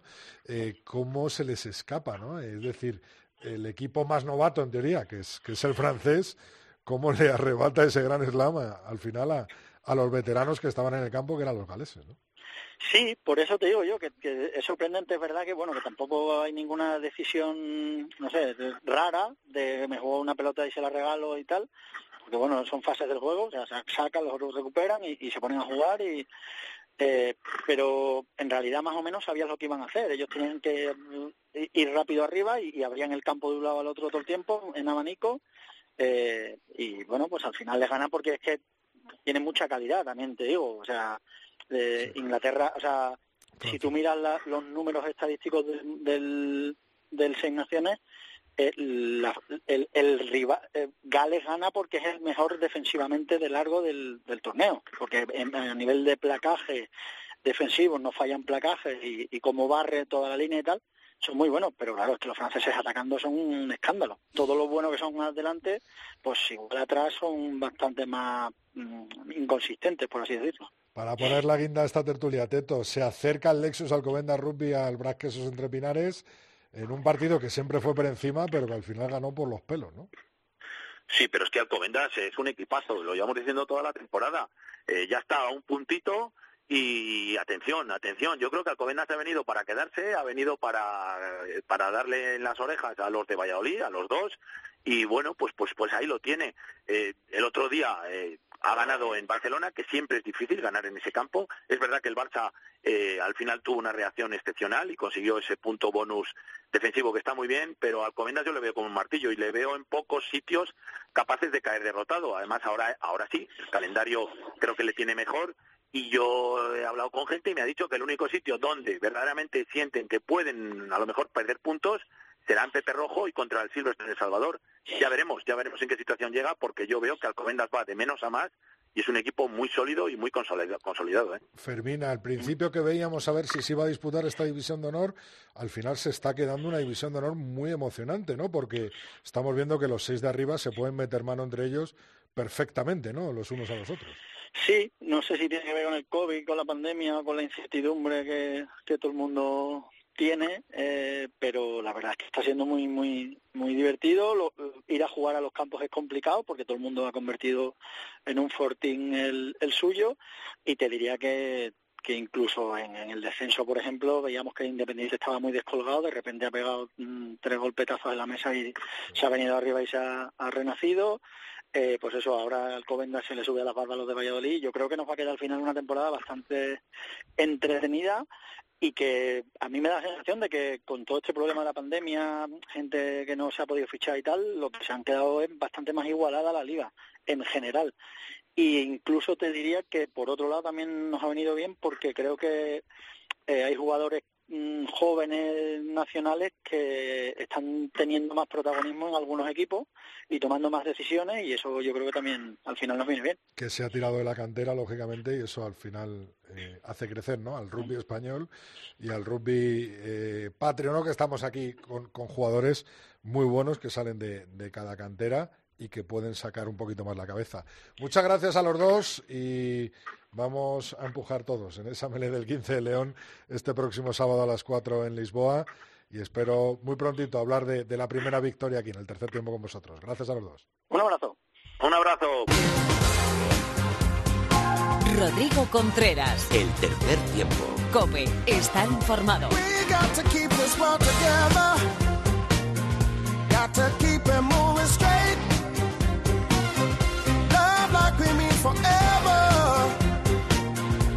So the people can relate.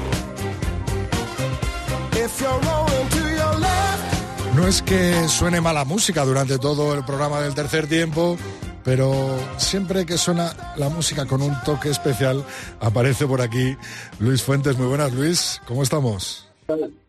Pues ya has empezado así con un, un rollo sonido de Filadelfia, que no me esperaba. Sí, sí, sí, sí, mira que hay que variar, ¿no? Hay que cambiar un poquito. Sí, sí, sí. Muy bien, muy bien. Sí, me gusta. Muy bien. Oye, Luis, tercer capítulo de entrenadores en esta miniserie que, que estamos haciendo. La verdad es que me están gustando ¿eh? las, las miniseries de, de tie- rugby en tiempos difíciles que hemos hecho ahora con entrenadores. Me están quedando bien, ¿eh? Hombre, pues me alegro. Los Lions por mitad, que hablar. Efectivamente, efectivamente. Hay mucho rugby de que hablar y, y me imagino que verías ese, esa última jugada de Francia contra Gales, esa victoria de Sí. Francia en extremis, ¿no? Pues sí, la verdad es que son de estos partidos que te acordarás toda la vida. eh, porque, bueno, las cosas que tiene el rugby, ¿no? Y, y esas preguntas que se hace uno, como incluso jugadores súper experimentados, eh, manejando una situación en principio favorable, pues puede la cosa torcerse y cambiar eh, en, en- en pocos minutos, ¿no? Esto también es bonito, pero bueno, imagino que en Gales no, lo ven de otra manera, pero pero sí, la verdad es que un, un lance de estos últimos para recordar bastante tiempo. ¿Cómo perder un gran slam en, en nada, en los últimos 10-12 minutos? ¿eh? Sí, sí. Y con jugadores con cientos de caps a la espalda prota- protagonizando esos últimos minutos. Son cosas llamativas. Pero bueno, Hablaremos de ello, seguro, dentro de unos años. En el ya hablaremos de ello. Francia eh, venía avisando de este cambio de, de ciclo y al final se lo va a jugar eh, con Escocia en este próximo viernes. Lo tiene difícil, ¿eh? porque ganar de 20 a Escocia tampoco. Escocia además está haciendo un muy buen papel en estas naciones, ¿no? Muy bien.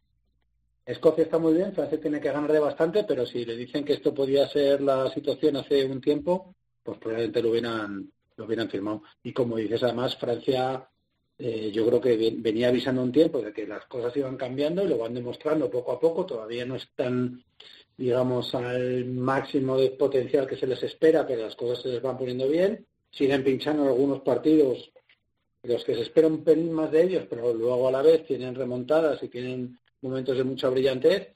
Y además, bueno, pues todo es cosa parece que desde Fabien Garté, porque unos años antes es verdad que Francia era un equipo bastante desdibujado para lo que era pues esta digamos potencia del norte. Además un equipo especialmente competitivo en torneos internacionales en mundiales y demás. Pues no gana seis naciones desde 2010 que ganó Grand Slam creo. Eh, y no es normal en Francia no es normal. Eh, así que bueno pues por Francia son después de lo del otro día y también un poco por la trayectoria que están siguiendo por los protagonistas de hoy para hablar un poco de cuáles han sido esos entrenadores un poco clave en su historia y, y en los que se está mirando ahora Francia para intentar recuperar su carácter de siempre, ¿no? Pues vamos a por ello. Jacques Forou, ¿no? Sí, Jacques Fourou, que es, mm, digamos, el primer entrenador de referencia en Francia. Ya hablamos cuando hace poco, cuando hicimos la introducción a este bloque, hablábamos de que los entrenadores realmente llevan poco tiempo entre nosotros como tales. Eh, y Francia era un buen ejemplo porque hasta los años eh, eh, 70 eh, prácticamente era el, el capitán el que decidía, digamos, el estilo de juego, la estrategia del partido, la táctica, las decisiones clave. No era tanto el entrenador como, como el capitán. Y Jacques Fourou pues fue digamos, la quinta esencia de esto. Era un, un medio de melé pequeñito, un metro sesenta y tres únicamente. Los aficionados y los compañeros le llamaban Le Petit Caporal, que era el, eh, el apodo que tenía Napoleón, ni más ni menos. Le comparaban con Napoleón por sus dotes de liderazgo, por su por su personalidad en el campo y fue pues jugador entrenador durante los años en los que jugó la selección francesa como medio de melé ya sabemos eso, por lo que hemos dicho en Francia, había una cierta aversión por la figura del entrenador, por aquello del, carácter amateur del rugby, y él ejercía la percepción de jugador-entrenador.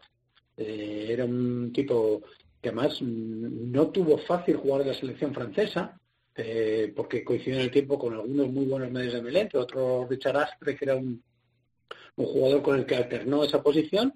Él jugó, jugó 27 veces con la selección francesa. Ahora nos parece poco, pero no está mal, pero es verdad que ahora hay muchos más partidos. Pero lo llamativo de estas 27 caps que tuvo es que 23 fue capitán. Mm. Eh, digamos que desde el principio tomó los mandos y en un par de... Hay un buen documental, sabes que me gusta esto de recomendar los documentales, eh, que se puede ver en Vimeo, que tú puedes poner luego en redes sociales, en el que los compañeros hablan de él, se le ven imágenes en el campo y cómo es un capitán súper activo que no para de hablar, que no para de gritar, todavía más de, lo que suele hacer un capitán. Era realmente un tipo que funcionaba como un entrenador dentro del campo. Eh, como jugador, bueno, ganó dos cinco naciones, uno de ellos compartido con los demás, el otro día el otro en un Gran Slam en el 77, que es curioso porque en este los cuatro partidos que gana Francia los gana con los 15 mismos jugadores que juegan todos los minutos. Entonces, eh, es uno de los que quedan en la historia y, esa es un poco su, trayectoria como jugador-entrenador. Luego ya pasa a ser entrenador, entrenador del todo. Eh, Furu no, tuvo, sin embargo, fácil jugar en, ese equipo nacional por la competencia que decías, ¿no? De, otros medio melé, grandes eh, medio melé, sobre todo con Richard Astre, ¿no? Sí, y aún así se hace con, con, la, con el puesto, se hace con la capitanía, eh, se hace con el mando en plaza y de hecho, en cuanto acaba de jugar, justo después de dejar la selección, dos o tres años después ya le nombran seleccionador nacional, es en el 80, y además el primer seleccionador, digamos, que tiene plenos poderes en Francia. Antes la selección de jugadores lo hacía una especie de comité de expertos, eh, ahora ya es él quien... Comando en plazo, ¿no? Comando en plazo, como se dice. Comando en plazo, como, como, como Napoleón, pues de ahí su apodo. Y, además, eh, él, toma un ejemplo de, toma un sistema de juego eh, eh, que le critica mucho la prensa, le critica también la ficción, porque es el, sistema que a él le gustaba mantener cuando estaba eh, eh, como jugador, tanto en su club como en la selección francesa, que era un pack muy fuerte, a pesar de que Francia tenía esa tradición de tener unas, una línea, unos tres cuartos muy vistosos, muy rápidos, muy brillantes, él basaba su juego como buen medio mele, conocedor de lo que se cuece ahí con la delantera, en una delantera muy grande, muy pesada, muy fuerte, a veces también violenta, hay que decirlo, que la Francia de esos años, bueno, era un rugby más violento que el que hay ahora, pero Francia era especialmente potente. Esa es, la estrategia por la que apuesta Fugú y le llueven las críticas de afición, de prensa y demás, porque consideran que Francia está destinada a hacer un juego más brillante, pero cuando ves las cifras del tiempo que está él durante como entrenador de Francia, que son ni más ni menos que 10 años, está del 80 al 90, y gana seis ediciones del Cinco Naciones, mm, todo menos cuatro, gana dos como Grand Slam, en ninguno de todos esos años que está él pierde más de un partido del, en el Seis Naciones y, llega a la final, del Mundial, claro, del 87, claro. y pierde contra los All Blacks en, en Nueva Zelanda, eh, pero llega con este, con este rugby fantástico que hacía, con lo cual, bueno, un poco las dudas que había sobre el sistema que emplea, pues eh, se disipa porque es verdad que encuentra ese ese equilibrio tan complicado entre ese rugby vistoso, el flair francés, el rugby champán, con esa delantera tremenda que tenía de narices rotas y bigotes. Eh, también empieza a meter algunas eh, nociones de entrenador más moderno respecto a lo que comían los jugadores, lo que no. O cuando ves los vídeos del principio y ves las celebraciones y ves las comidas del club, ahí corre el vino y, y, la cocina francesa, que muchas veces no es especialmente ligera, y él empieza a darle un poco la vuelta a este tema hasta que sale de la selección en el año 90, después de un partido con Rumanía. Pero en un partido con Rumanía ya la presión es un poco eh, demasiado alta, pero bueno, está 10 años, cambia el rugby francés, y es un rugby del que, del que seguimos hablando, ¿no? Los que vimos esos partidos en esa época, seguimos hablando de esa Francia tremenda. Es verdad que cuenta con una generación espectacular con Ses Blanco, Philippe Sela y compañía. Pero bueno, ahí están, ahí están los resultados de Jacques Furu. ¿Quién toma el relevo en ese año 90 de, de Furu? Pues mira, otro medio de Melé que además había jugado con él, Pierre Verdissier, conocido los que veíamos en los partidos, eh, ejercía un poco de Fugú en el campo, pequeño medio melé, fuerte, pero bastante pequeño de, tamaño, con una delantera tremenda, con Logan Rodríguez y estos jugadores que eran tremendos. Eh, recordaréis, los que habéis visto, que era un medio melé que lanzaba las tuches, no, no lanzaba el talonador en ese equipo, no era la primera vez ni la última, pero bueno, era característico de, de y ahí parece que sigue un poco la tradición de los entrenadores medios de Melé, porque hay otro de los entrenadores clave en Francia que es Bernard Laporte, hoy alto directivo. Un nombre que suena hoy, hoy en día. Eh, World Rugby está un poco Otro medio Melé, ¿no, Lulo? Otro medio Melé. También fue medio Melé, también fue medio Melé. Eh, se hace con el equipo en, en el 99, después de que pierda la segunda final, y lo dejan tras el Mundial del 2007, que es el que se disputa en Francia, en el que Francia no hace buen papel. Le ganan los argentinos dos veces. Eh, ellos, aunque ganan los All Blacks en Cardiff, luego pierden eh, y, disputan el tercer y cuarto puesto con Argentina, que les gana dos veces en el mismo torneo. Después de eso lo deja Bernard Laporte. Eso sí, eh, ganó cuatro o seis naciones, dos con Grand Slam, y además dejó las cosas bien hechas para que su sucesor, que fue Marley Fremont, ganase un Grand Slam en el 2010, que es el último que ha ganado Francia, el último seis naciones que ha ganado Francia, y de nuevo fueron finalista del Mundial de Nueva Zelanda en 2011. Pierden esa final por tercera vez, también con Francia con un equipo muy potente. Eso sí, Libremont no parece que fuera muy popular entre los jugadores.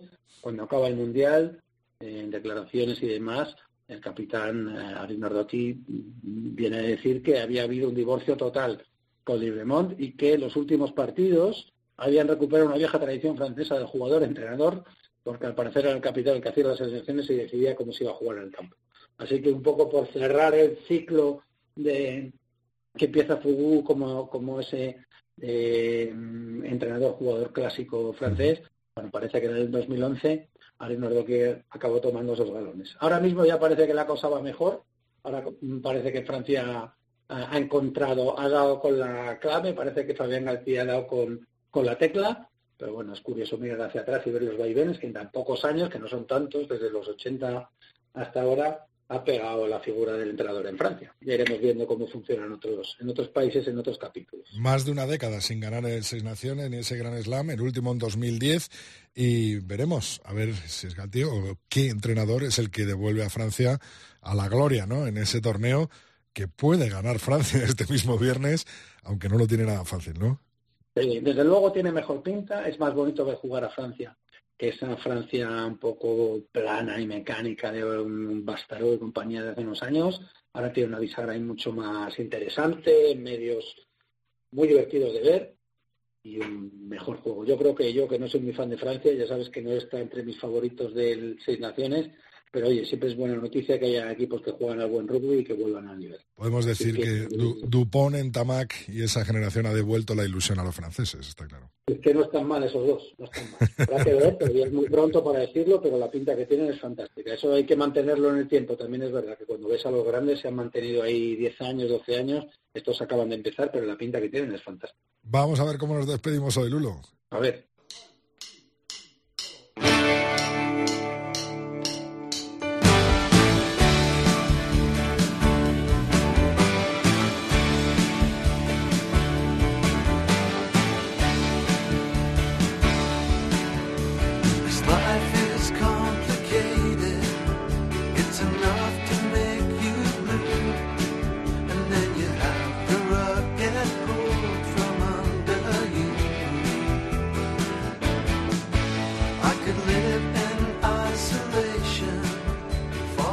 Ponemos la mira en ese último partido este viernes en Francia, en Saint-Denis, en París, por supuesto, en, el último partido de esta edición del Seis Naciones y veremos si al final Francia es capaz de hacerse con él o finalmente se hace Gales con Escocia segundo, ¿no, Lulo?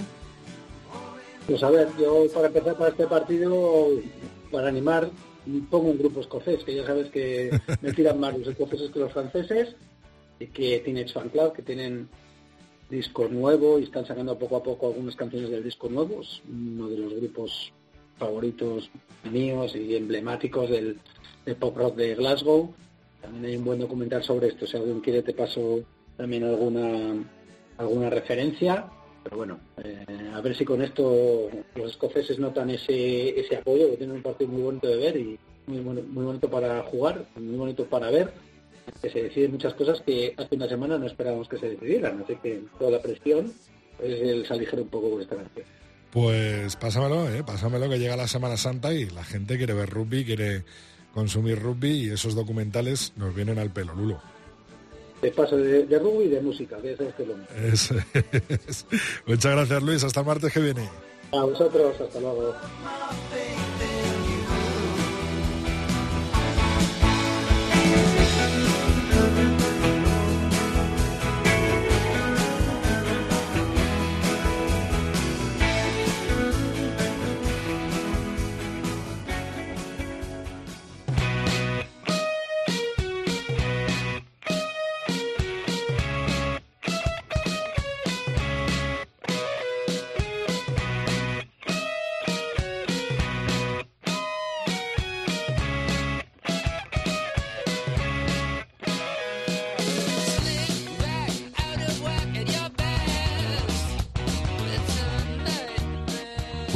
Pues estamos viendo durante todo el programa lo difícil, ¿no? Que es gestionar, lo difícil que es eh, estar en el deporte de élite y lo difícil que es jugar al rugby en estas, con estas exigencias tan tan altas como tiene el 15 de León.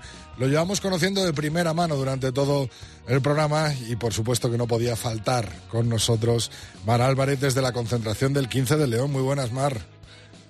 Hola Rodrigo, ¿qué tal? Bien, ¿estás, estás recuperada? Porque tú también tuviste que sudar lo tuyo, ¿no? yo sí, sí, estoy recuperada. La verdad que, mm, que sí, cuando miré el final del día habíamos hecho el staff como 16 kilómetros entre que vamos para arriba y para abajo, el partido, eh, bueno, pues eso, que hacemos al final del día muchas cosas. ¿Vosotros también os ponéis el GPS? bueno, cada uno tiene el de su reloj, que ahora bueno, y luego lo comparamos al final del día y estamos todos, pero ¿qué hemos hecho? que Y bueno, sí, al final cuando estás fuera, pues te mueves más porque tienes, bueno, hay más, más emergencias que salen y bueno, pues metes más metros, ¿no? Y aunque toda la planificación va enfocada en lo contrario, en que el jugador tenga la menor incidencia posible el día del partido, pues el staff pues tenemos que solventar, solventar más cosas y bueno, esas cosas son las que nos encontramos. Pero bueno, lo que importa es el estado de los jugadores y, no el del staff. Eso te iba a preguntar, ¿qué tal están los jugadores?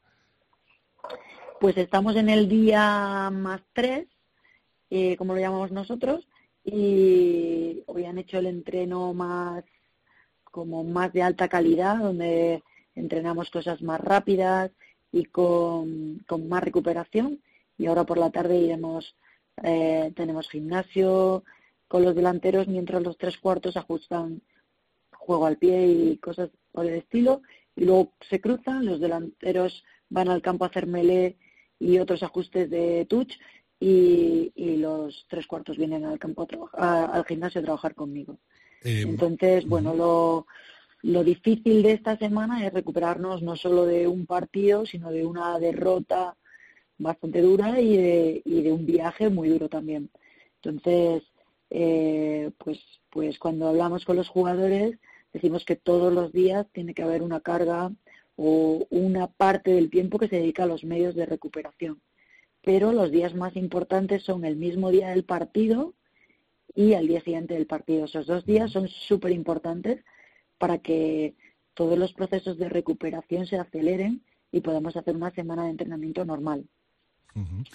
Y por eso insistimos en, bueno, en utilizar todos los medios que ya conocemos y que hemos hablado muchas veces, pero además mentalmente pues, mm, pues activamos algunas hormonas que, que nos hacen recuperarnos antes y estar, estar de mejor humor. Si caminamos, cambiamos de ambiente, dejamos bueno, pues vamos a sitios diferentes, leemos, estamos con la familia o la gente que nos apoya, eh, respiramos simplemente, eh, te tiras al sofá, que es algo que normalmente no tienes tiempo de hacer, y bueno, cosas por el estilo, ¿no? Es hacer un día off completamente. ¿Y eso eh, cuándo lo cumplió? ¿Fue el domingo? ¿Fue el lunes? Eso intentamos hacerlo el domingo. El lunes ya hubo trabajo y entonces intentamos hacerlo el domingo, que llegamos como a las 12 de la mañana a España y el resto del día fue de, de recuperación. Ya, ya, ya. Y ya a tope, me imagino, porque ese bajón de revoluciones que se hizo entre el domingo y, y, ya a partir de esta semana del lunes, otro partido, otra final, otro partido importantísimo en Portugal para que hay que volver a mentalizarse desde casi cero, ¿no? Exactamente, ya es el último partido y, y bueno, hay que darlo todo. Y la verdad que, mm, bueno, para mí, como hemos estado desde el principio con dudas de si iba a haber torneos y no, pues creo que hay que focalizarse en que tenemos suerte de jugar estos partidos, de jugar esta clasificación y que entonces hay que dar lo mejor eh, en cada minuto que estemos, en entrenamientos, en preparación de partido, en, cuando te toca recuperar, como hablamos, y bueno, pues en ello estamos. Oye, hemos visto en tus Instagram Stories, que soy muy seguidor, eh, una máscara, ¿no? Seguiría, no, no vais a convertir en pitufo a Viti, ¿no? Que, que acaba de llegar de nuevo la, una, a la concentración. Una máscara para la cara, me una... imagino, para esos cortes, ¿no? Que tiene esas brechas, ¿no? Sí. Una chica me ha preguntado que si por fin íbamos a clonar a Viti para distribuirlo por el rugby español. Hacer pe pequeñas miniaturas de Viti, ¿no? pues es una máscara para que tiene la zona muy dolorida todavía aunque no tiene nada roto, pero lo tiene bastante dolorido y también para proteger la cicatriz. Y bueno, pues una máscara que no es muy aparatosa, pero le permite entrenar como protegiendo la zona. Ahí vimos a Robert cocinando, ¿no? Ese líquido azul para la máscara. Sí, ¿no? sí, sí, sí. parecía, sí, sí, estuvo muy chulo el parecía. Breaking Bad. sí. sí, sí, le, tuvimos, le tuvo que poner, tuvieron que fabricar una pajita para que respirara por fuera. Bueno, fue, fue totalmente MacGyver. Además, Robert buscando un, una cosa que pudiera hacer de pajita. Sí, sí, sí. Bueno, Mar, pues vuelta otra vez a, a, a, la competición, a la élite y por supuesto a ese partidazo del 15 de León este próximo sábado en Portugal. Eh, como siempre, estamos detrás de vosotros empujando en la melé desearte mucha, mucha mierda. Te escuchamos en las retransmisiones, sean por donde sean, siempre se cuela algún grito tuyo, que yo lo reconozco instantáneamente. Porque las has vivido. Sí. y, y, lo, y lo dicho, nada, mucha, mucha mierda. Y el jueves, ¿no? ¿Viajáis para allí? El jueves por la tarde, sí. Pues nada, desde hoy mismo, desde ayer mismo, ya estamos con esa mentalidad para los Lobos, para Portugal y por supuesto para seguir apoyando siempre, eh, contra viento y marea, al 15 de León. Mar, muchas gracias y espero el martes que viene celebrar la primera victoria del 15 de León en esta fase de clasificación contigo. Ojalá. Ojalá. Bueno, un abrazo y nos vemos el martes.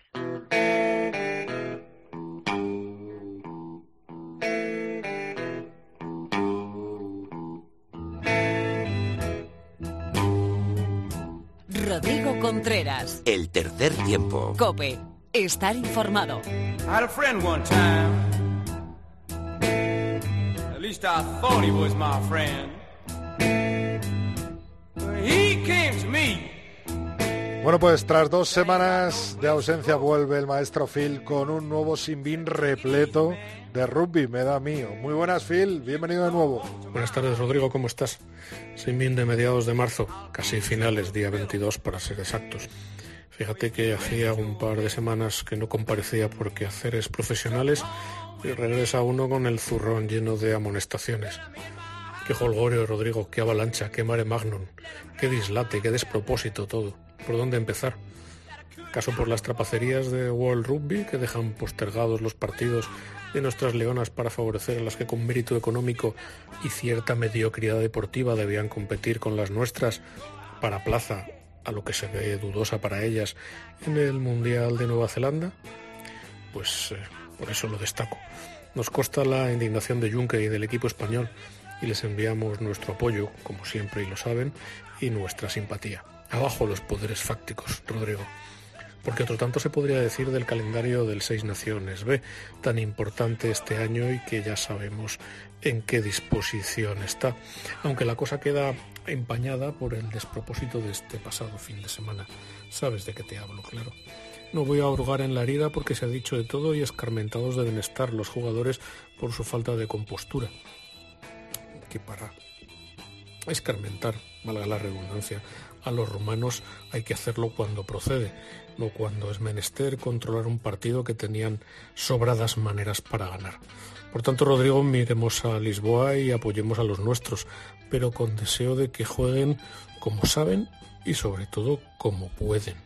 Han de demostrarlo y no deberían tener dificultades para ellos ante un rival que conocen muy bien porque hace un mes jugaron contra ellos en el central y saben perfectamente cómo plantear ese partido. Confianza tenemos, desde luego, y el camino es aún largo y se puede enmendar perfectamente. Por lo demás, Rodrigo, qué final el de Seis Naciones de este año, el 5 más 1, como solemos decir los puristas.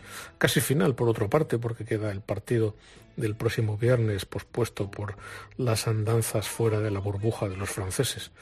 Contra las previsiones de todos, Rodrigo, las mías incluidas, Inglaterra se fue al quinto puesto y por lo tanto, con gran delectación, monumental sin bin para Eddie Jones, como te digo, con trompetas, tubas y casi con un coro sinfónico aunque él justificara sus cosas mirando sin duda al 2023, pero con el temor de que acaso no llegue, pues hay quien ya cuestiona con mimbres bien trabados el trabajo del australo-japonés.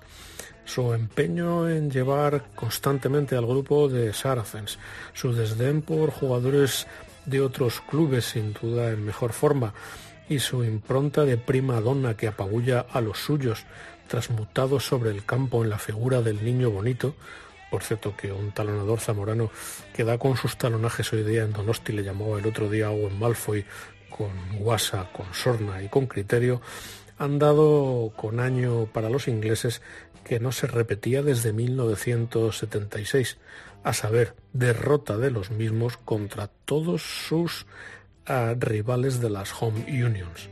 Y la victoria de los franceses eh, sobre los franceses, Rodrigo, ya sabemos cómo fue. Sin bien añadido a uno de los pupilos de Eddie Jones.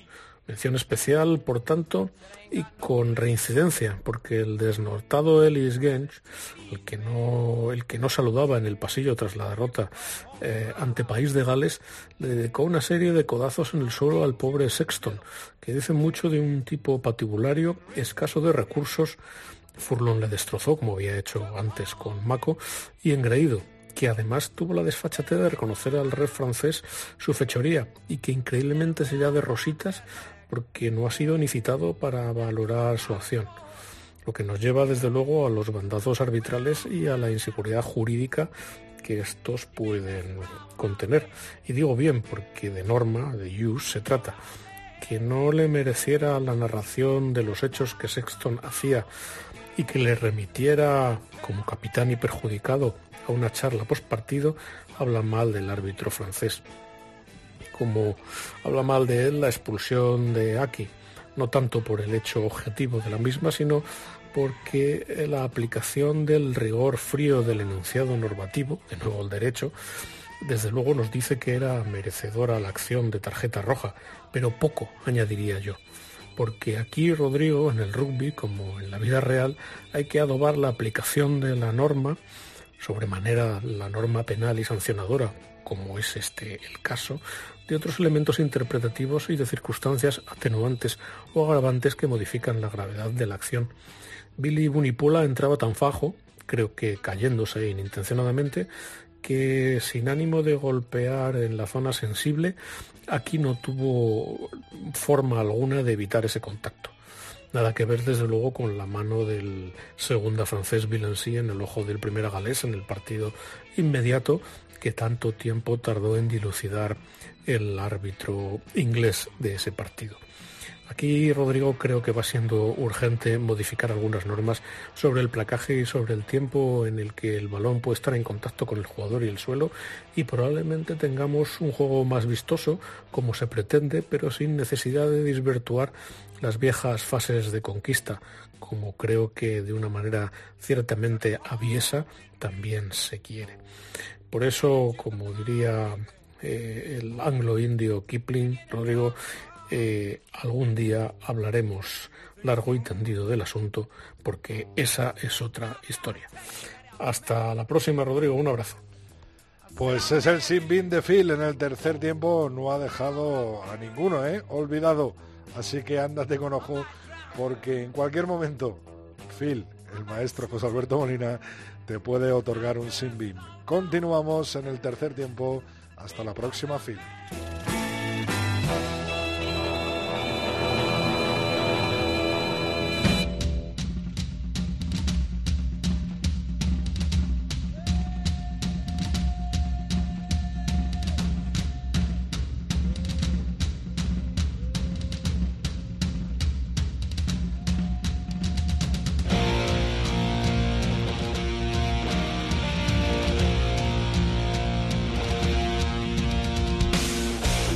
Va siendo hora de ir cerrando este capítulo 230. Antes te recuerdo que estamos en Tres Tiempo Cope con número, nuestra cuenta de Twitter, Tercer Tiempo Cope, nuestra cuenta de Facebook y el tercer tiempo arroba cope.es nuestro mail.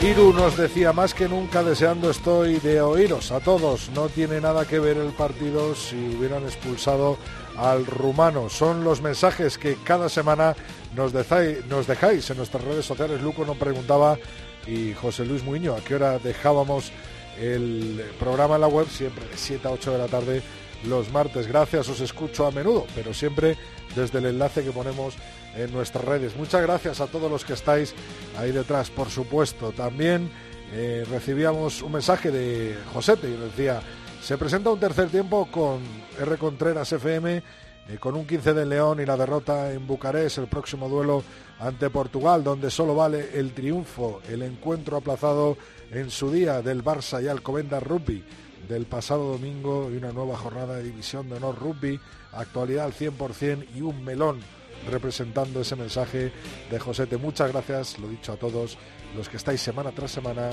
empujando de esta melee.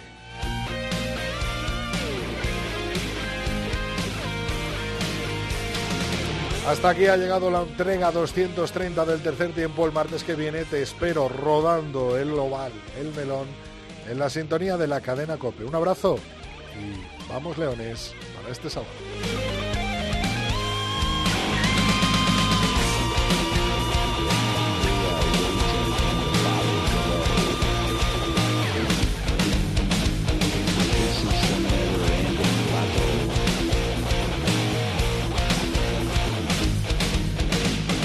Rodrigo Contreras. El tercer tiempo.